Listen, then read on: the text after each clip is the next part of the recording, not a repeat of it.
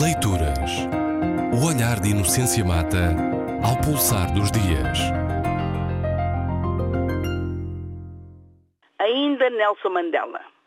Logo depois do fatídico dia 5 de dezembro, dia em que o mundo perdeu um dos seus mais ilustres habitantes, Nelson Mandela, tive, como muita gente, aliás, a tentação de escrever sobre esse monstro de qualidades políticas e humanas.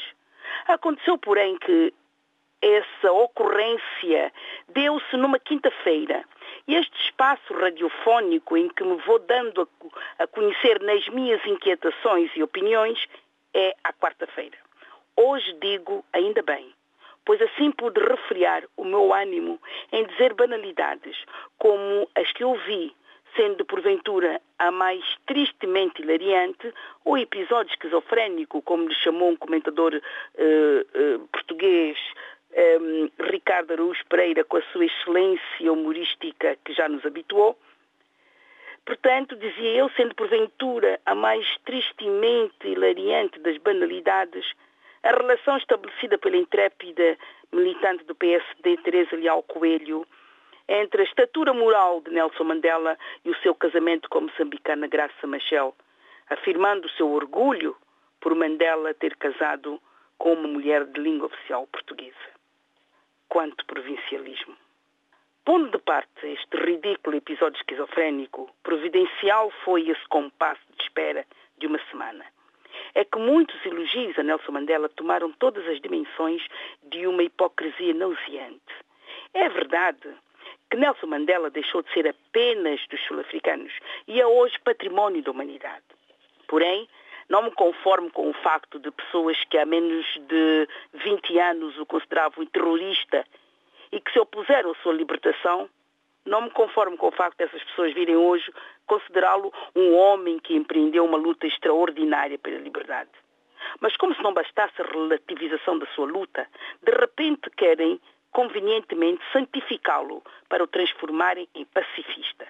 Mas ele disse, a luta é a minha vida. Porquê pacifista? Quando ele dissera que por essa luta não se importaria de dar a vida. Por que reduzi-lo a um humanismo pacifista? Há uma razão. É que assim poderão justificar as atitudes passadas, como fez o presidente português Aníbal Cavaco Silva, para quem Nelson Mandela, ele próprio, teria renunciado à luta armada, corroborando, portanto, o que ele, Cavaco Silva, havia condenado, a violência anos atrás, ao lado da Inglaterra de Margaret Thatcher e dos Estados Unidos de Ronald Reagan.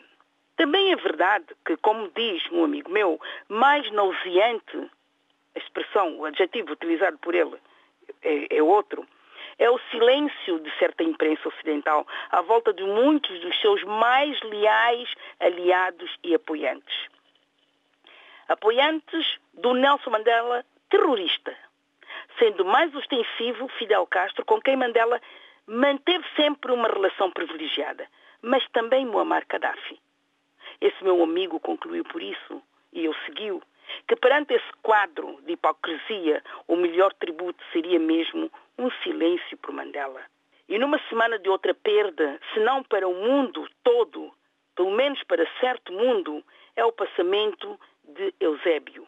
Realmente, o silêncio às vezes é o melhor tributo que nós podemos prestar aos grandes homens. Leituras. O olhar de Inocência Mata ao pulsar dos dias.